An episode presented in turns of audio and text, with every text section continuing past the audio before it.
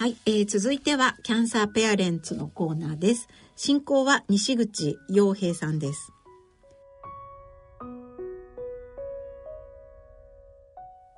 えー、キャンサーペアレンツの、えー、コーナーです。えー、この番組は子育て中のがん患者の方に自身の体験を語っていただく、えー、番組です。今回は、えー、エリーこと小田村美香さんにお話を伺ってまいります。よろしくお願いします。よろしくお願いします。はい、えー、進行は私ぐっちこと西口陽平です。はい、えー、っとエリーさんは、えー、乳がん。はいそうですですよね。はい、これ い, いつですか。えー、っとにせんじゅうろくねんの春ですね。にせんじゅうろくねん春、はい、ごがつの健康診断ですか、検診で指摘されて、うん、ろくがつに告知をされた。なるほど。告知は、はい、えっとお一人ですか、されたのは。そうですね、基本一人でずっと先生の説明は今まで聞いてきてましたので、うん、はい、あのちょっと皆さんにお伺いしてるんですけど、はい、その告知された時のお気持ちっていうのはなんかどういうものだったんですか。はい、そうですね、私はにせんじゅうろくねんのそのごがつに、まあ、定期検診で乳がんの検診を受けたんですけど、まあ、その時は自覚症状なかったんですね。で結構しこり大きかった、にセンチちょっとあったぐらい、触れば分かったんですけど、その時自分では自覚してなくて、うん、で検診の時に、まあ、マンモといつもエコーをやってたんですけども、まあ、先生がマンモ見ても去年と変わりないねみたいな感じで、でエコーをやってもらった時にもうグリッというなんかすごく嫌な感じの、うん、自分でも分かったんですか。分かったんです、自覚して、で先生もあれってなって、でそのモニターの画面を見たらもう映ってて、あれこれはみたいな感じで、で先生もあれこれいつからみたいな感じで言われて、いや今気づきましたって言ったら結構大きいねみたいな、なんかその時点でああもう結構やばいなっていう感じはあったので、うん、まあ、告知された時は結局そこから生検取ってにしゅうかんごっていう形だったんですけど、まあ、むしろその、まあ、はっきりまあ、がんでしたって言われた時は、まあ、かなりこう自分の中では想定内というか感じでいったので、まあ、むしろその検診の時にあれっていう時の方がショックというか、もう先生ももう きゅうじゅうきゅうパーセント ぐらいがんだと思ってあのいてねみたいな、あこれはまずいっていう、こうちょっと焦りみたいな感じはありましたね。実は私看護師をやってるんですけど、うん、あの主治医も私が医療者だというのは知っていて、そもそも私はがんの結構緩和がやりたくて訪問看護に行ったので、割とがんは身近だったというか、まあ当然まさかね自分がなるなんてっていうのはあったかもしれませんけど。そうですね、うん、まあ、ただすごくもう毎日がん患者さんと日常的に接してるので、ね、うん、あの患者さんにやっぱり接してると、ほぼほぼほとんどの患者さんがなんで自分なんだろうって言われるんですよね。だからみんなでもやっぱりがんになると、えなんでこの病気になったんだろうってやっぱり一度は思うし、うん、まあ、そこを割とやっぱり医療者にはぶつけてくる、あのぶつけられるというか質問される、もう私たちも答えようがないけど、まあ、常にそういう質問をされる立場だったので、自分ががんって言われた時はなんかなんで私なんだろうというふうにはあまり思わなかったっていうか、ああやっぱりとうとう自分の番も来たなみたいな、なるほどなんかそんなふうに思ったのを覚えてますね。へー、うん、会社の健康診断を受けた直後、同じぐらいの時期に受けてたら、なんかその健康診断の結果がちょうどがん告知されたぐらいかなの次の日ぐらいに帰ってきたら、なんか肝臓に腫瘍があるって、肝臓、うん、書いてあって、要精密検査みたいな感じだったんですよ、うん、で、まあ、シーティー とか取りますよね。でそういう中でたら肺もちょっと影があるねって言われて、ええー、と思って、その時はさすがにえそんなに進むって思って、で先生も、まあ、断言はしないんですよね。でももしかしたらちょっとその腫瘍 の, あの大きさとかいろいろ思うと、肺と肝臓これ転移かなみたいな感じで、まあ、あの消化器外科の先生にちゃんと見てもらいましょうとか、まあ、結果的にはそれぞれ別なもので、あの、まあ、乳がんは乳がんで治療してっていいんじゃないかっていうことになって経過観察になったんですけど、あこの肺と肝臓はなんかいちねんごぐらいにまた調べて、まあ、大きくなってたらもしかしたら転移だったかもしれない、ねうん、みたいな、えそんな感じみたいな、だからなんかこう祖父の時の方がちょっといろいろ考えましたね。いやーなんかそうなってるとなんかね、うん、全身どこどこまで広がってんのかとか、そうでえこれステージよんなのみたいな、だけど先生はそうは言わないんですよね。ちょっと確定診断ほどもうがんの転移っていうほどじゃあ肝臓も切るかって言ったら結構それも負担になるし、うん、いやこの画像だけで言ったら良性の嚢胞なんじゃないとか、まあ、そういう見方もあったので、ただこうそういうのがこう検査していく間でどんどん出てきたことの方がちょっと自分が想定しているよりもいろいろ右側もがんだったりとかで手術が伸びたんですよね、うん、結果的に、うん、結果的にその告知から治療開始までっていうのはどれぐらいだったんですか、はいえー、にかげつかな。でもこの数年ですごい肝治療ってすごいなと思ったんですけど、なんで同時再建も保険適用になるっていうことを言われて、まあ、当然どうしますかっていうかで、やるんだったらもうちょっと よん,ご 日の間に決めてくれないとインプラントって言って、そうなんですね。中に入れるその、まあ、いわゆるインプラントっていうその筋肉を伸ばすんですよね。でそこであの伸ばしてからこうそのものを入れるので、でそのものを発注しなきゃいけないから、だから手術から逆算するとあとよっかぐらいまでには言ってくれないと発注して間に合わないから決めてくださいみたいなことを割とこう全部揃って手術が決まった時に言われて、えここまでもこう両方どうするかとかいろいろ悩んだのに、あ胸のことも考えなきゃいけないのかみたいないろいろやることとかをもうパンパンになるぐらいいろいろ情報が入ってきて、もうどうしていいか分かんなくなって、で先生にまずはちゃんと情報としてあの形成結果の生成にちゃんと聞いて悩んで決めてくださいって言われて、悩まされるんですね。そうで確かにそれ医療者としては正しいしそうなんですよ、うん、でも悩む時間がみっかぐらいしかないのにえーみたいな、すごくその時はこう理不尽さっていうか何でしょうね、こう自分が正しいと思って医療者としてこうやってきたことも覆されるような気持ち、患者さんって正しい情報があればそれで正しい選択をできるかっていうとっていうなんかこうふつふつと、いやそんなこと一度に言われても決められるわけないじゃんみたいな、むしろそこで初めてちょっとこう怒りみたいな感じというか、怒りうんあったっていうか、えー、えもうこんなの決められないよみたいな、でも誰にもこうそんな自分で決めるしかないし、うん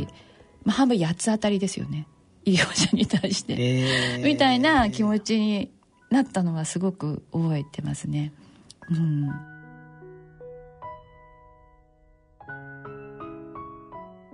から自分で意外と冷静にもうその情報を受け取って自分で判断するってなんか変な医療者のプライドみたいなじゃないけど、なんか冷静なつもりでいたけど、いや全然みんなの意見とか流されてるし他の人はどうしてるんだろうとか、あ結構そういうなんていうのやっぱり素の自分というかそこに向き合わされた時が本当にうろたえたというか、なるほどな、うん、でもそれがまあリアルなんだろうなって思いましたね、その時ね、うんうんうん、あのようやくそういう感情に自分もあなってるんだなみたいなのは初めてだから、その時初めて泣いたかもしれない、涙が出たかもしれない、えー、あ告知の時から、うん、その時に初めて泣いた、なんかもうやってらんないみたいな、えってかもう治療もどうでもいいんだけどみたいな、なんかそういう投げ合いな気持ちになって、あーっていう感じですね、ああもう嫌になっちゃったみたいになんか悔し涙みたいになって初めてこう自分の感情があ出たなっていうのは手術の前ですね、前ですね、はい、うん、ち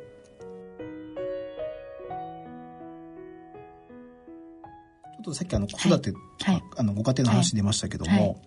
えっと、お子さんが、えっと、お一人、はいえっと、娘さん娘、はいえっと、当時にせんじゅうろくねんの春の時にはおいくつだったんですかね。その時はね中学さんねん生でじゅうよんさいでしたね。多感な時期というか面倒くさい、ね、そうもう本当に思春期の、うん、やっぱりこう反抗期の、うんまあ、そうじゃなくても何でしょう面倒くさい時期というか、うん、だったなって今もですけどね。そうか、うん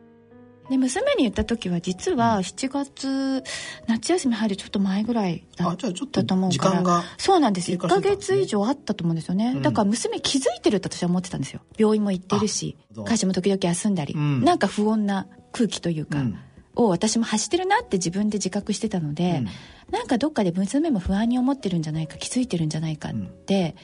思ったことを前提に娘に言ったんですよ。分かってるかもしれないけどっていうことですね。うん、でしかも娘がちょうど夏休みの中になんか買い物があるって言って、うん、ふたりで渋谷に買い物に行って、うん、でなかなかふたりになるチャンスというか、もう部活も遅く帰ってくるし、うん、朝もめちゃくちゃ早いので、うん、こうじっくり話す時間って意外とこのぐらいの娘ってなくて、うん、でその時にご飯ちょっともう疲れたからご飯食べていこうかって言った時に、あ、今かなと思って言っちゃったんですよね。それはこういわゆるカフェみたいな、うん、他のお客さんがいるところですよね。いるとこ、レストランみたいなとこ、うんうん、でしかもなかなかでも言おうかなと思ったけど言えなくて、デザート来た、なかなか難しいですよね。そう、うん、デザート で, で娘がちょっとデザートも頼んでいいって言って、うん、デザート来る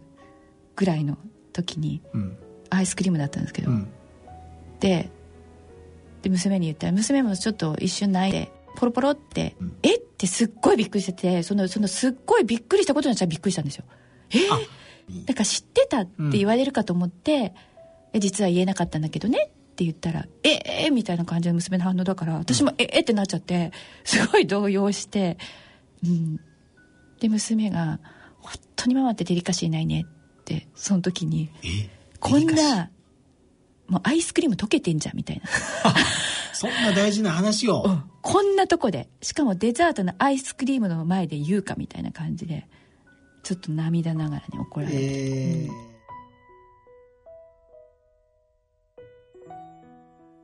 今でもどのタイムで言えばよかったか分かんないですけど、いやそれは難しいな、うん、すごくこうなんでしょう、想定通りにはいかないなって。それ旦那さんの時よりもやっぱりこう反応としてはこうグッとこう、いや、やっぱ娘に言う時は緊張しましたね。自分も結構で、その言ってそのリアクションだったので、そこから何を言えばいいか分かんなくなっちゃって、そうかなんか知ってたよって言ってくれるもんだと思って、そうだよねとそこのシミュレーションはあったんだけど、うん、そうじゃない、うん、そうなんです。でも娘がそこでポロポロって泣いたけど、なんかアイス食べてパッて、でアイス食べたんですね。アイス食べたの、ちゃんと食べて、そこはそこ女の子やっぱ強いなっていうか、それであのそしたら娘の方からで、じゃあ私は何すればいいのって言ってくれたんですよね。それはなんかすごくいい質問というか、まあ、建設的ですよね。そう、あ、うん、そうだよね、なんでとかっていう話じゃなくて、うんうん、じゃなくて、でいや私もいろいろ予定があるんだけどみたいなでどうすればいいのみたいな、なんか女性ですね、うん、発想がかもしれない、子供じゃないですよね。なんかすごく、でも私はその彼女の一言で、いやむしろ現実に引き戻してもらったというか、うん、あ, あ、そうそう、あなたはだからお友達との約束をあの別にちゃんと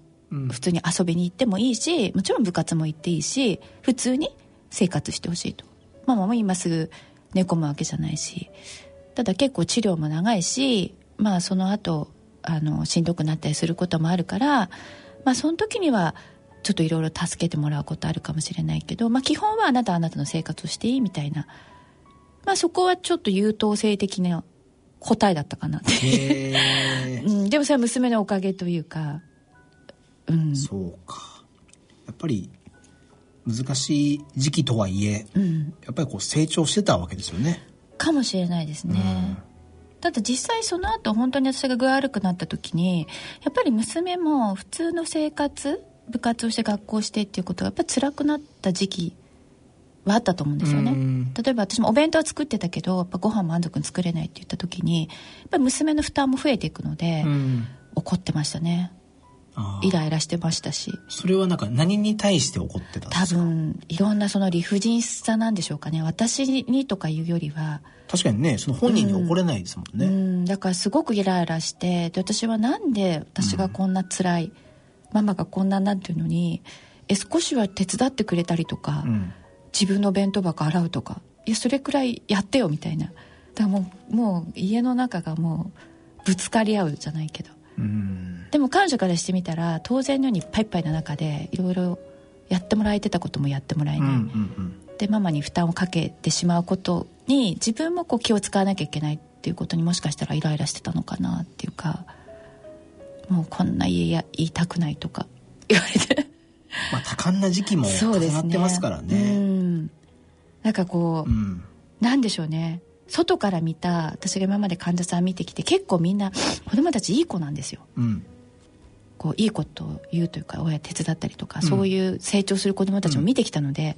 うん、あれみたいな、違うなと、うん、なんでみたいな、うんうん、なんでこんな時に親困らせんのとかってやっぱその時は思っちゃってましたし、うんま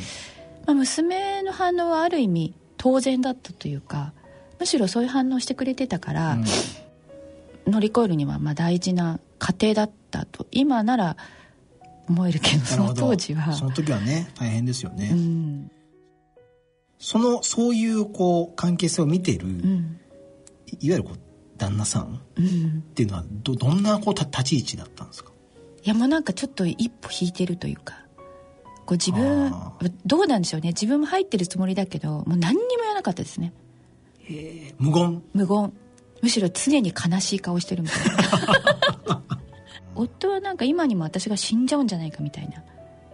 悲壮感を漂うオーラが出てる感じがして、それは何なんでしょうね、何していいか分かんなかったんでしょうね、うん、なんか夫も夫も辛かったと思いますよきっと、うん、もうなんかすごくトゲトゲしい空気感の中で、いやしんどいな、それはしんどかったと思いますね。あのうん、な, なんかね気を使って言っても、うん、あんたには分かんないわよって絶対言われるし、でも言わないことによってまた、うん、何も考えてないんだねみたいな話に思われるし、まあ、何しても多分うまくいかない、うん、そう何してもうまくいかない、お互い良かれと思ってやってくれることは、うんまあ、むしろその食事とかなんかそう本とか買ってきてもうめちゃくちゃ私に怒られるとかねあのよりによってそれみたいな、あのうわでも今思うとあの、ね、キャンサーペランスとか入って、うん、いろんな人の話を聞くとみんなねそういう代替療法とかやってきたりとかって聞くっていうから、はい、あそうなんだと思うと夫の行動も今なら理解できるんだけども、うん、あの私が医療者のせいか誰も言ってくる人いなかったんですよ周りに、うん、こういうのいいんじゃないとか、うん、サプリとか唯一夫がやっぱそういうの調べてたんでしょうね。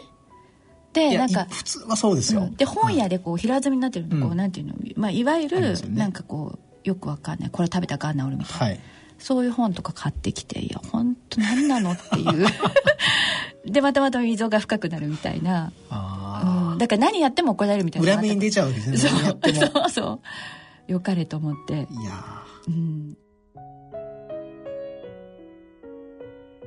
やっぱりなんか時間なんですね。時間が必要だし時間がないとなかなかその日常には戻れないので、そうですね、だからすぐそこにやっぱり答えはないっていうのは分かりましたね。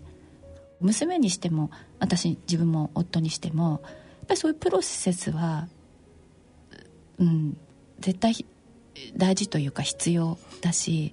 やすごい面白か面白い自分で面白いなと思ったのは、うん、患者さんの時はそういうプロセスとかを客観的に見るから、うん、そういうことももちろん習うし、あの全然そうだよねって言ったり、うんうん、そこでアドバイスなんかしちゃったりしてたんですね自分は。だけど自分の時も考えてみたら当たり前なのに、あそっか当事者ってこういうことなのかみたいな、その当たり前のことは自分では当たり前と思えない、うんうんのは本当に経験して痛感しましたね。あのちょっと最後に、えっと、エリーさんの方から、はいはい、えっとまあ、多分聞いてもらっている人たちは、はい、がんの人もいればそうでない人たちもたくさんいらっしゃるんですけど、はい、何かこうリスナーの皆さんにこうメッセージというか、うん、なんか、まあ、今闘病してる人たちというか、まあ、がんって言われてばっかりの人たちもいると思うんですけど、うん、実は私自分ががんになってやっぱ活動してる人とかこうやって自分の体験を話してる人とか、うん、すごい眩しすぎて、あなんかキラキラしてるというか、うん、キラキラというか、えそんな日が来るのみたいなこととか、うーんなんかこう素直にこう受け取れない自分もいたんですよね、うんうん、だからまさかそうやって自分の経験を自分が話す日が来るとは思わずに、え今日まで来たというか、うんなんでしょう、でも発信してる人が必ずしも別に前向きとかそういうことではなくて、うんあのみんなもちろん私も今もそうですし本当にみんな迷いながら、うん、やっぱりこうやって頑張れる日もあれば辛いなと思う日もあったりっていう、うん、っていうのがなんかそういう意味では本当にこのやっぱり病を抱えて生きるって大変なことだし、うんうん、そこはしんどいと思っていいのかなっていうふうには思ってますね、うん、で、でも自分だけで私もそうでしたけど抱えないで誰かとつながったりとか誰かに助けを求めるっていう社会になっていくと自分も逆側誰かのこう支えになれたりとかするのかなっていうのはちょっと今感じてるとこですかね、うん、はいなんかがんになってからというか今さんねんめよねんめになって、うん、こうあチャレンジしてもいいのかなっていう気持ちは、うんうん、今まで私割とこう石橋叩いて渡るみたいな、うん、もうこれだけでいいみたいなもう狭い世界で生きてればもう医療と家庭とあって、うんうん、まあそこでそこ、そこそこ仕事もあってまあ子育てしてっていうあまり何か新しいこととか趣味とかもなかったし、うん、こういうこう世界広げようとかそういうのもなかったタイプだったのでなんかそうですねそういう意味ではこうラジオ出てるとかすごいびっくりしますしまあそうですねこんなことが人生にあるなんてみたいな感じは今、うん、してますかね。あの今回は、うんはいえー、エリーこと小田村美香さんにお話を伺ってまいりました、はい、ありがとうございました。はい、ありがとうございました。この続きはポッドキャストでお聞きください。